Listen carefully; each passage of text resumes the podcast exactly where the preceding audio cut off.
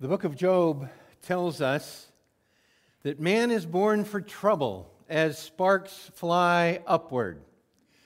As certainly as the laws of physics, you can count on it that we will encounter trouble.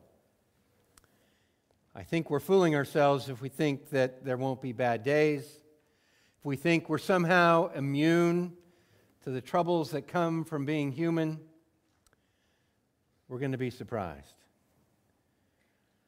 I imagine some of you are watching the Olympics.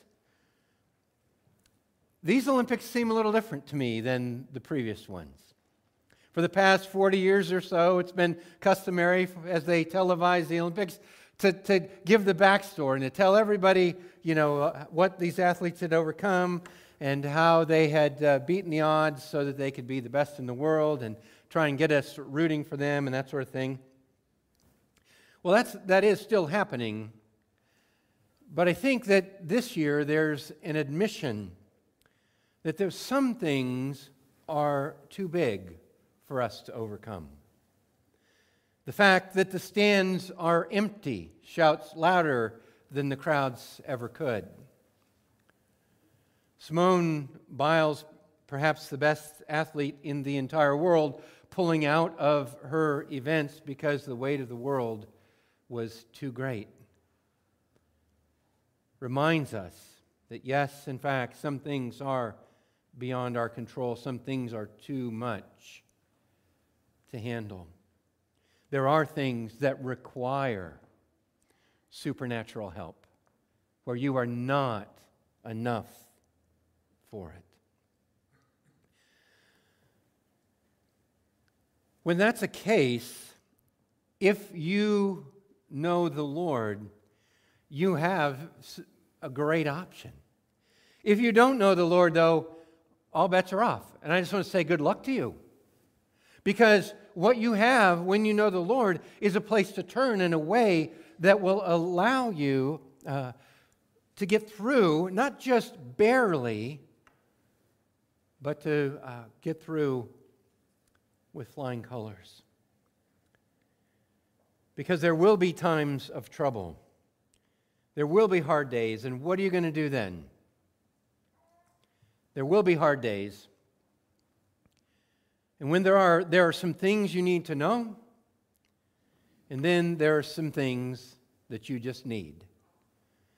There are some things you need to know, and there are some things that you just need in times of trouble.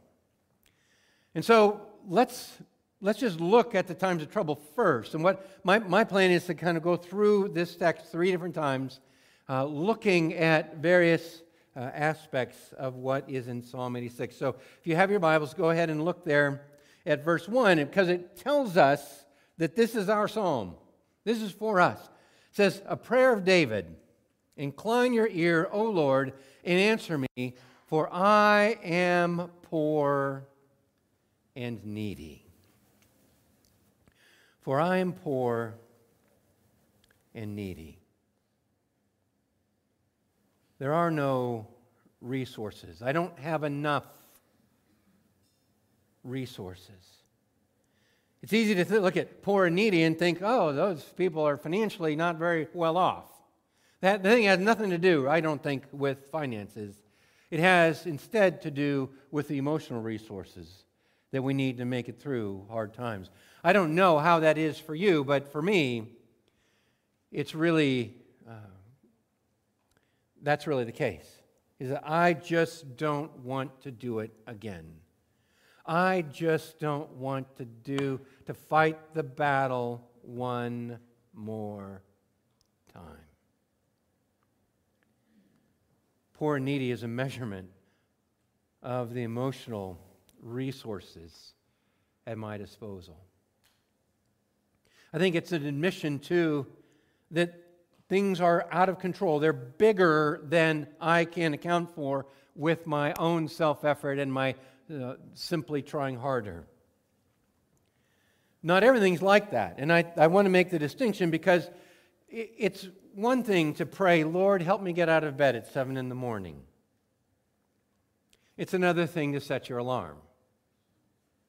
You're not poor and needy with respect to what it takes to get up in the morning. If you want to get up in the morning, set your alarm and get up. Okay, pray about it if you want, but that's not what we're talking about here. We're talking about those things that are beyond that, that are harder than that. We're talking about the things that you just don't have the gumption for any longer. To make it a little more clear, verse 7 tells us that this is a day of my trouble. In the day of my trouble, I will call upon you, for you answer me. What's the day of trouble? This is my day of trouble. What is that? The good news is we don't know. We don't know what the day of trouble is. In that respect, it doesn't matter. Because your trouble may not be David's trouble. Your trouble might be different. Certainly, it's different. You might be a student and you fail a test. That's trouble. Or you sit at home lonely when your friends go to party. That's trouble. You lose your job or get a bad medical diagnosis. All of those aspects of trouble work here. This is my trouble. It's a day of my trouble. And so, the application of this could hardly be more broad. Now, verse 14 does narrow it down. David tells us what is his trouble. So, if you look at verse 14, uh, and it's typical David trouble. It's not my trouble, it's David's trouble. There are, well, some people trying to kill him. There's that. Verse 14 Oh God, insolent men have risen up against me. A band of ruthless men seek my life. They do not set you before them. So his problem is that, well, there are some people trying to kill him. Now, while that's not ever happened to me, I can't say, oh, I have exactly the same trouble as David. No, I have a day of trouble. It's just not this. And the interesting thing, though, is at the end of verse 14, there is an aspect of the trouble that he has that does happen to me. And that is, it says, they do not set you before them. The other problem that uh, they have is they don't regard God. They, there is this atheistic impulse here. And it's in the ruthless men, but it's in a lot of other aspects of my life. It's in the fact that I have trouble because I'm preoccupied, or trouble because um, uh, I'm criticized, or trouble because of any other thing. If, if that doesn't have regard for God, or isn't, doesn't help me move toward God, it is a day of trouble that is much like David's. They're the kinds of things that move me away from God's agenda for my life. And so when you have the day of trouble, and it, and it could, you'll have one. If you don't have one, I would love to talk to you afterwards because, well, I've never met anyone like you. Because you can be certain that part of being human is having trouble that you can't deal with. And this psalm is about what do you do then? And specifically, what can you know that sets the foundation for you to get through it? What can you know for sure that will move you to pray to a God who can really, really help you? So let's take a look at some of the things the prayer of this psalm knows. Because what he knows will shape the way that you pray. So let's take another pass looking at things that we need to know as we pray. Begin in verse 5.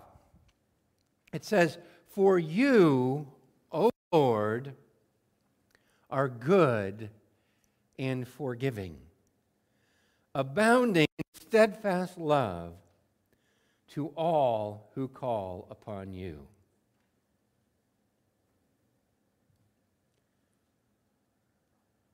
Just my reading it is really enough, isn't it?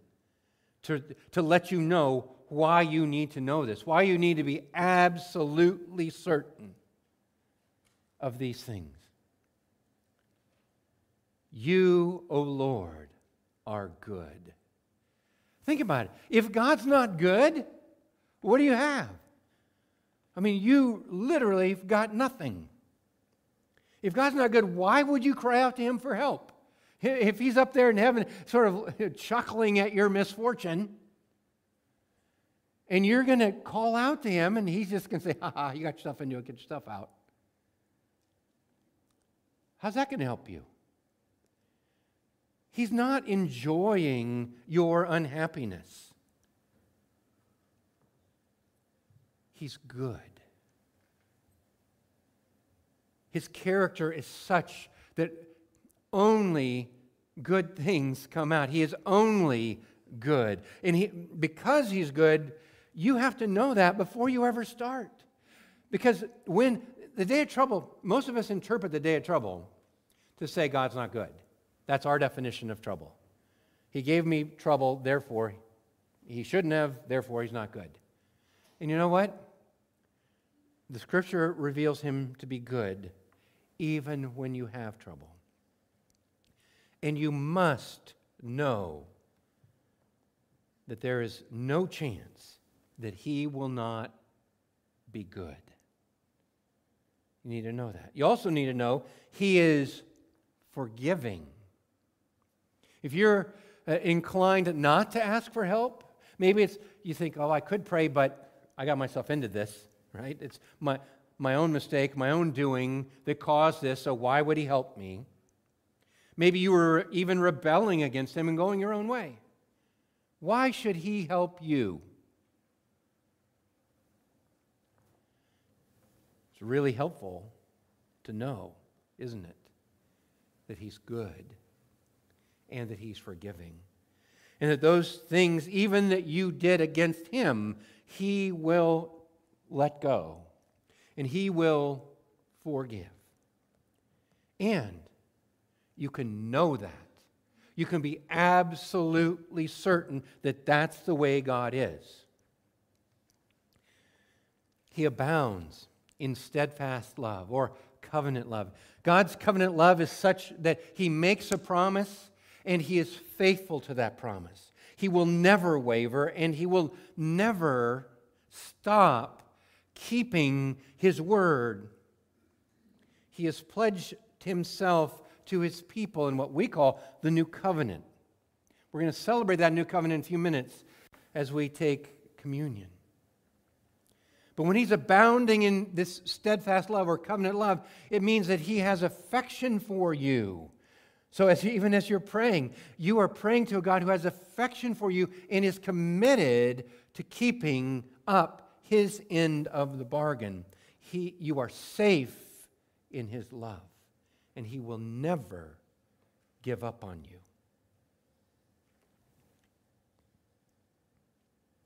Verse 8 you need to know that God is unique among all gods. Look at this. There's none like you among the gods, O Lord, nor are there any works like yours all the nations you have made shall come and worship before you, O Lord, and shall glorify your name, for you are great and do wondrous things. You alone are God.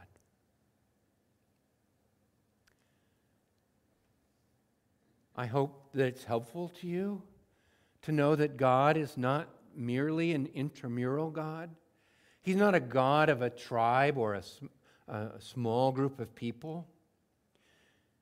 He is the God of the whole world. He created it with a word. And He intends for all of the nations to come and worship before Him and glorify Him. God has, God has let us know that is His mission and intent. It's been His plan since the beginning. He told Adam and Eve at the very beginning, once he made this world, he said, Be fruitful and multiply, and fill the earth and subdue it. His word was, his plan was to get the word out that he loves his people throughout the world. It's his plan at the end of the world as well. Revelation tells us they sang a new song, saying, Worthy are you to take the scroll and open its seals, for you were slain, and by your blood you ransomed people for God from every tribe and language and people and nation. And you have made them a kingdom and priests to our God, and they shall reign on the earth. The mission of God is such that he will be praised and worshiped and glorified from every tribe, language, nation, and tongue. And that's who your God is. He is the God of the whole world. Not only is He the God of the whole world, He is unique among all other rivals. There's no God like our God. He is in a class by Himself. Your prayer is not you crying out to someone who is merely average nor are you praying to a pipsqueak. Rather, you're praying to the God who stands alone, who is categorically different than every other being in the universe. And it goes on to say, there are no works like his. He has a proven track record. He has been faithful to his people in the past. He will be faithful to his people in the future. He is able to do amazing things that no one else can do. Will you call on him when you have a day of trouble? Or will you just try and power through? He goes on to say, He, is, he alone is great and does wondrous things. Some translators prefer impossible things. He does impossible things. Now, it doesn't take much recollection of Bible stories, does it, to, to think of impossible things? Whether it's the, the parting of the Red Sea or uh, whether it's uh, just the defeat of army after army without a, a fight at all. Not to mention the resurrection of Jesus from the dead. If you need to know in verse 5 that God is good, here in verse 11, you need to know that He's great. That He isn't just one or the other. You don't have to choose between will He, will he do good to me or will He be strong enough to help. With God, you get both. Nothing can thwart his plans nor stop him. Won't you call upon him? Doesn't that just make you say, okay, I'll pray? Then, verse 13, you're thinking, is he, is he ever going to stop? I mean, this just keeps going and going. Great is your steadfast love toward me. You have delivered my soul from the depths of Sheol. Great or abundant is your covenant love. This is a repeat of verse 5. He repeats it because it's worth noting that God is always faithful. God is always inclined to keep his promises. And David is claiming, I mean, David had a different covenant than you. David had a, a promise that he would have a, uh, that he would be on the throne and his children would be on the throne after him. God made a covenant with David. And David acknowledges here God saved me from the depths of Sheol, or the depths of the grave. And that's in keeping with the covenant that he made. But I want to tell you, he made a different covenant with you. Made what we call the new covenant which says, I'll take out your heart of stone and give you a heart of flesh, put my spirit within you. And he did that because of the, and sealed it really with the blood of Jesus. And so for David to say, Yeah, I saved my soul from the depths of Sheol, is a small thing compared to all that God has done to save your soul through his Son, Jesus Christ.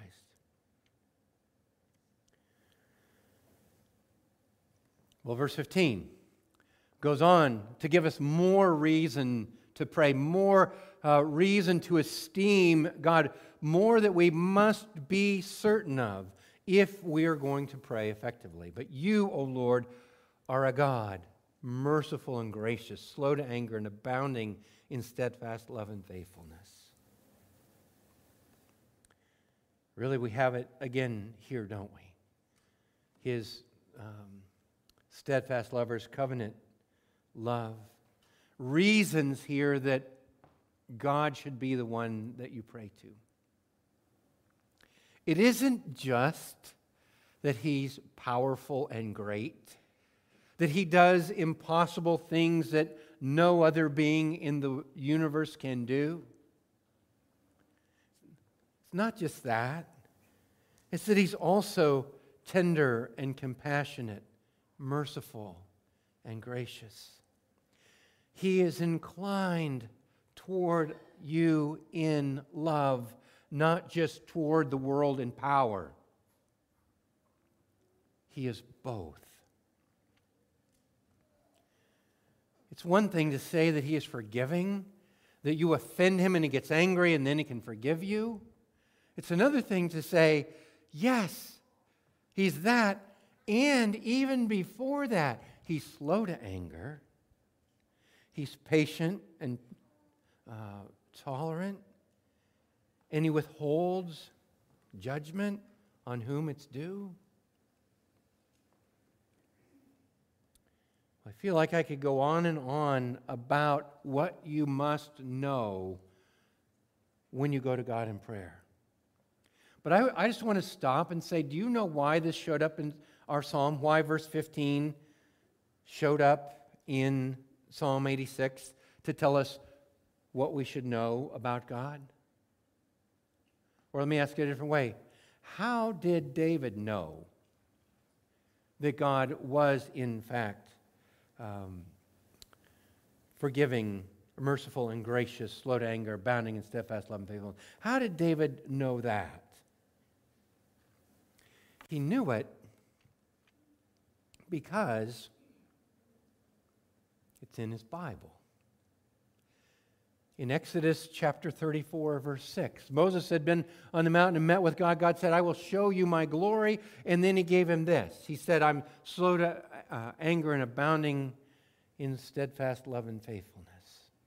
And there you have God revealing himself and Moses writing it down so that David got to know the character of God. Guess what? The same way you get to know it by, by reading his revelation in the Bible. And I, I say that because in order to know the God you would pray to, you must know your Bible. Or to turn it around to say, you cannot know who you are praying to without knowing how he has revealed himself in his word.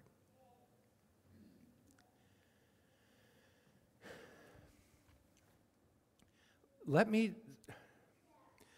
simply say if you are going to be a person of faith, the most important thing is not how much faith you have. Some of us say, oh, if I only had more faith. And somehow we just sort of want to work it up. You know what? You can't do that. It does not work that way. The most important thing about your faith is the object of your faith. What do you know about the person you trust? That's what you have to know. That's what he tells us here in Psalm 86. This is the God I trust in. When he gets God figured out like that, of course he's going to trust him. If he doesn't know who God is, it's going to be a shot in the dark. And I think that's how most people view prayers. Well, I'm just going to say something here and hope somebody out there hears me. Or somehow I'm going to talk to the man upstairs. The man upstairs you, you can do better than that. You know who he is and how he's revealed himself. And when you start there, then all of a sudden you've got somebody to talk to about your problems. And your trouble takes on a whole different cast when it's seen in view of God and his word. So, yes, Be assured he is faithful, forgiving, slow to anger, full of covenant love, unique, powerful, and great, good and compassionate. If he's all that, why would you make only a half hearted attempt to get to know him? Because times of trouble will come. They will come. And you will need to know who it is you're talking to when they come. Well, that's really the foundation. But what if you know who it is you're going to talk to? What are you going to say to him? Okay, you got a God who's, who's great, who's good, who's forgiving, who's slow to anger, who keeps covenant love. And what are you going to say to a God like that? Let's look. Let's take another quick pass through this psalm. And I just want to highlight here for you what, what might classically be called the prayer requests, right? Because a lot of times we have prayer requests. And what is a prayer request generally? Prayer request generally is I'm going to give God some advice here. I know He's omniscient, I know He knows everything, but I'll bet He's not thought of my thing here. So let me give you some, some pointers. And that's sort of how we pray. Like, you know what? I'm, I'm not feeling very good. So, hey, I'd really like to feel better. And we pray, make me feel better, or heal my leg. That was my prayer for a long time, right? Like, he's never thought of that. He doesn't need that. I want you to notice, I want you to notice a completely different flavor of prayer requests here. Okay? Starting in verse 1, a prayer of David. Incline your ear, O Lord, and answer me, for I'm poor and needy. So the first prayer request is such as just incline your ear. Cup your hand behind your ear. I don't have the strength to shout. This is like a dad bending down to, to pick his toddler up when he skins his knee. Cradling him in his arms. Just, just listen. It's like, what happened? Let me tell you. And there's that tender conversation. That's the flavor here. Answer me. That's the second one, right? For I am poor and needy. I just, I just need your attention here. Respond to me. Let me know that we're communicating here. That's the kind of prayer request you see in Psalm 86. Verse 2 Preserve my life, for I am godly. Save your servant who trusts in you. The next one is preserve my life. It might be as simple as don't let me do anything stupid. He says, For I am godly. And lest you think, well, I'm not godly. I think, I think the flavor of this is that he is, I don't know, spiritual or pious. Basically, this is the way I would say it preserve my life because I'm trying. I'm trying. I mean, have you ever had a conversation with God about like that? You just said, God, I don't have many answers. I can't, I can't say the right thing, but I just want you to know I'm trying. Would you preserve my life? Then he says, Save your servant. The second half of the verse. I want you to notice there his self identification because it happens throughout the psalm that I am your servant. Likewise, he several times through the psalm he talks about God being his Lord or his master, be another way of saying master. And the relationship that he perceives himself to have with God is you are the master, I am the servant. You give the orders, I do your bidding. I think a lot of us, when we go to prayer, we want God to help us with our thing. We want God to bless our thing. God, I'm doing my thing and it isn't working. Would you help me do my thing? When he says, self identifies as God's servant, he is essentially saying, God, I'm trying to do your thing. Would you help me do your thing and save your servant. Then in verse 3 Be gracious to me, O Lord, for to you do I cry all the day. What a, what a sweet prayer. God be gracious to me. Another way, another way you might say that, okay, because some of you, some of you I know are spiritual, and you you want to like change your voice, say, "Be gracious to me." Okay, give me a break. Okay, that might be another way you'd say that. Give me a break. I, um, I don't know if you're familiar with Anne Lamott. She's just uh, she's not a theologian. Uh, she's a writer, and uh, but she's uh, a Christian woman, and she characterizes grace this way. She, she says grace is spiritual WD 40. And frankly, it doesn't work always. You can't say, oh, it's, anytime you see grace in the Bible, it's spiritual WD 40. Like, that doesn't even make any sense most of the time. But here it does. I think that's exactly what he's asking for. He says, I'm here and I'm stuck. Would you just give me just a little bit of that and loosen things up for me? Help things move just a little bit and work like they're supposed to work? Uh, be gracious to me. Well, then, in verse 4, my favorite prayer request of all in this whole psalm, I wanted the whole psalm, I wanted my whole sermon to be about this prayer request. Gladden the soul of your servant, for to you, O Lord, do I lift up my soul gladden the soul of your servant. It was a privilege for me to have to work on this message because I essentially discovered this as a prayer request a week before you did. And it was like, God, that's exactly what I need almost every day. Almost every day, I'm tempted to try and find my happiness somewhere else. In fact, that's really what sin is. Sin is me trying to find my happiness in something other than God. And my unhappiness is almost exclusively the disappointment I have when those other things don't make me happy. And so, this prayer right here is exactly the, the kind of relationship prayer that, that I want for my soul. God, would you just make me happy because I am coming to you. I want you to be the one that makes me happy. Gladden the soul of your servant. And that's really what our church is trying to do is to help people be happy or to delight themselves in God through Jesus.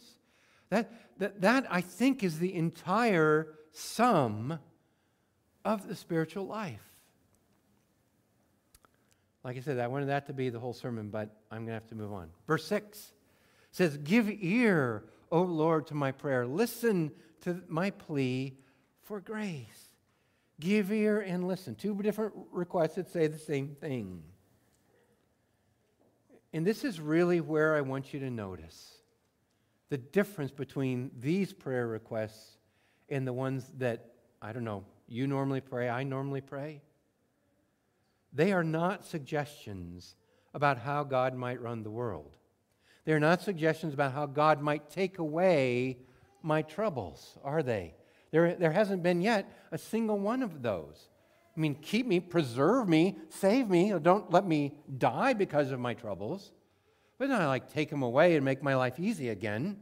There's no prayer request like that. These are not suggestions about how the God who knows everything might, you know, think of something new to solve your problem. These are simply requests that are relational in nature. God, I just need to know you're listening.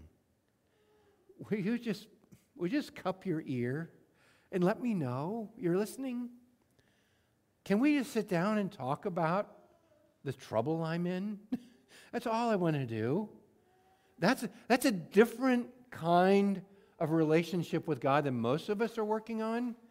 most of us are working on some kind of transaction thing. And it, the transactional prayer request would be something like this God, if you help me out of this, I'll give more money to the church. Or, God, if you'll help me here, I really won't raise my voice anymore with my kids. Or you'll make some kind of, we make some kind of transaction with the Lord when He doesn't want a transaction. He wants a relationship with you and with me.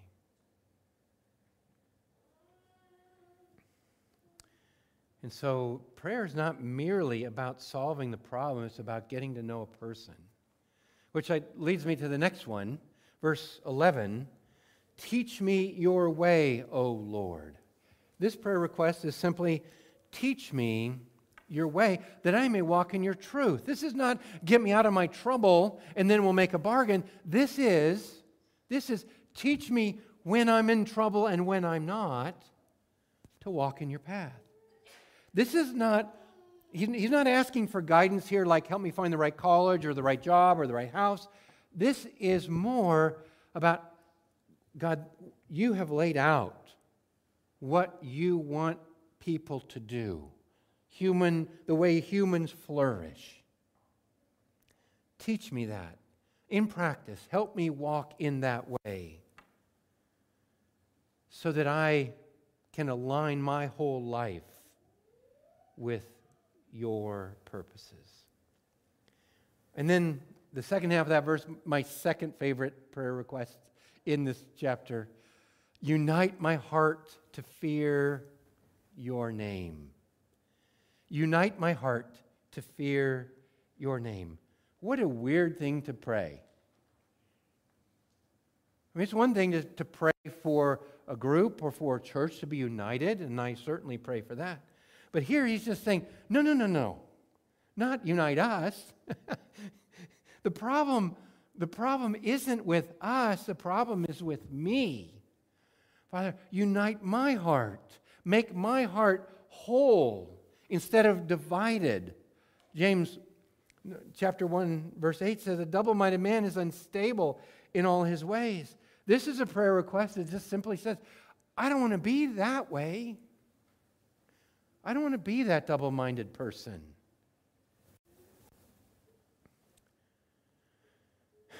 Then in verse 12, he says, I give thanks to you, O Lord my God, with my whole heart. I will glorify your name forever. See, this isn't so much a request as just simply admission that I have lots to be thankful for. And I will glorify God with my whole heart. Notice, notice he acknowledges that God has heard his prayer for united heart. And so he's going to respond to God now with a whole heart instead of a distracted heart or divided heart or some kind of other um, broken heart. God, would you, would you unite my heart and I will glorify you with my whole heart. Then, verse 16 turn to me and be gracious to me. Give strength to your servant and save the son of your manservant or your maidservant. Three different requests there. Again, turn to me and be gracious. We've seen that again. It is a it is a look at me kind of thing. If you're, you know, somebody you've talked to somebody surely and they're on their phone, right? And, no, no, look at me. That's essentially what he's saying to God. Let I, I want you. I don't want just an answer. I don't simply want some kind of a change. I want you. Be gracious to me. Same request we've seen before. Give strength to your servant. The prayer, it's interesting, the prayer is not for the trouble to go away, but to be strong in the trouble. To be able to stay in the trouble and not run away and not give up. Save your servant. Notice every time you, you read that in the Psalms, where it's talking, save your servant, save me. I mean, most of the time they're talking about some kind of physical trouble where they're being chased and just help them not to catch up to me and kill me, save me.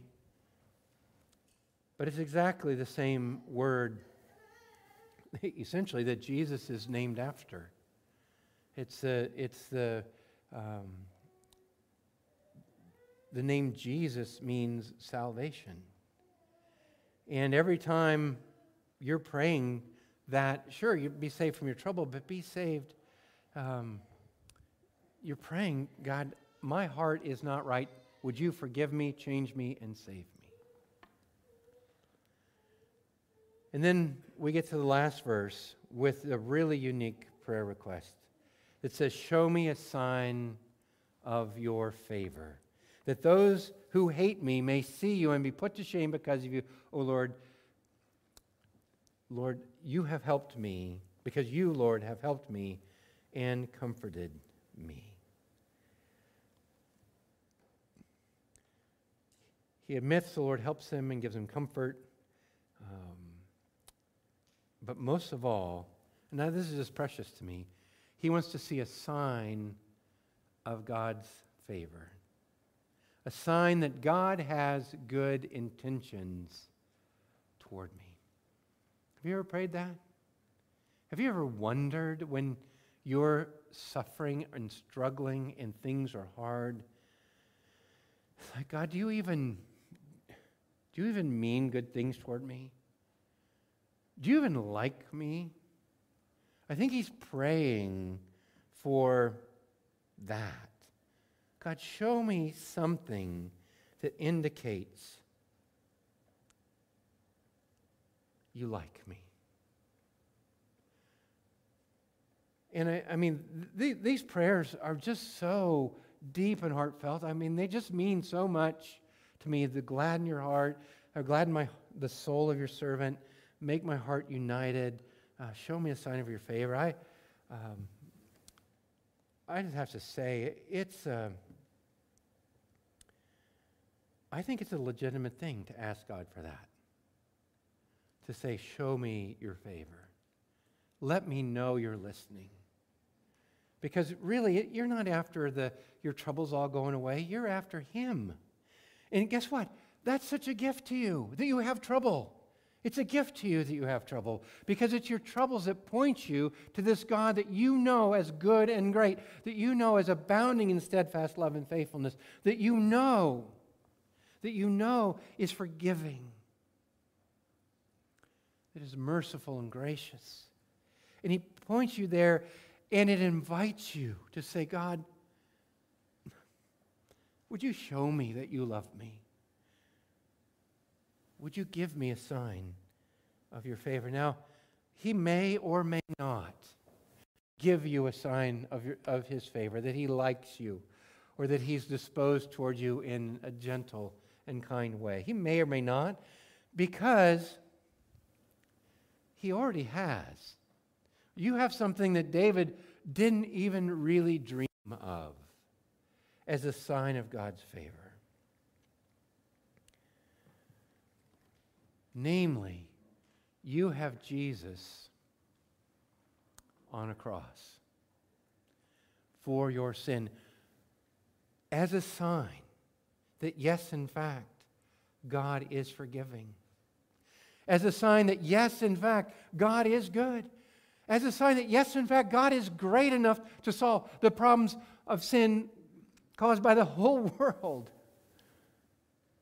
as a sign of his favor that, yes, in fact, he is keeping his covenant promises in that new covenant. And so we have what David only dreamed of. We have a sign of God's favor. I mean, so much so that the Apostle Paul says, if he did not withhold his only son, how will he not also, along with him, graciously give us all things. You have that sign of his favor. And so we read this not with the um, tentative worry that God might be against us but we read this sign of his favor and this plea for grace and listening and all of these things as certain because of Christ. What a privilege we have to know and be invited into a relationship with God through Christ. And so this morning, it's our privilege to celebrate the Lord's Supper. And, and really, this is, this is what, why Jesus left it, was so that you would be certain you have a sign of God's favor. So that every, every time you do it, you would be reminded Jesus volunteered to go to the cross so that God would no longer condemn you for your sin, so that His goodness would triumph over your rebellion. You have a sign of favor from the Lord. It's Jesus on the cross. And so let's remember Him together. If you're a believer, I want to invite you um, to celebrate this with us. If you're here exploring uh, whether this is for you, I hope that Psalm 86 has been an encouragement and that the cross of Jesus will stand as a testimony that, yes, in fact, God, God means business when it comes to saving and loving his people. And so, in the words that uh, the Apostle Paul used in 1 Corinthians 11, For I received from the Lord what I also pass on to you. The Lord Jesus, on the night he was betrayed, took bread, and when he had given thanks, he broke it and said, This is my body, which is for you. Do this in remembrance of me.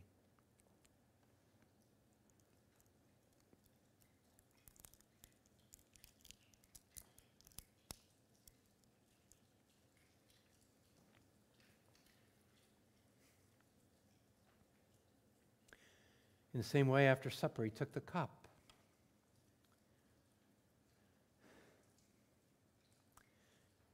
Saying, This cup is the new covenant in my blood. Do this as often as you drink it in remembrance of me.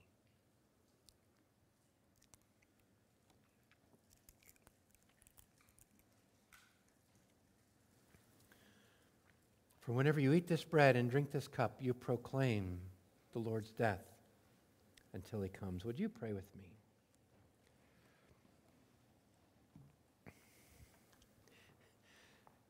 Heavenly Father, that hearing all of the crinkling of those plastic cups just makes me think what a in some respect what a trivial experience that just was to remember your great um, act of love on the cross. But Father, no matter what we did, compared to your love for us, it would be trivial.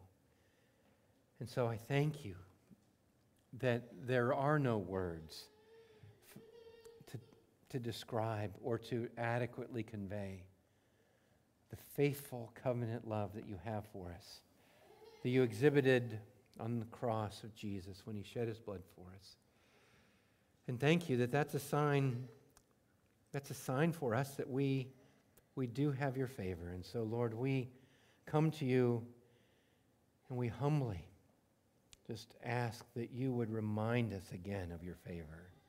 Help us to pray. Help us to remember your character and cry out to you in our day of trouble. And we'll thank you in the name of Jesus. Amen.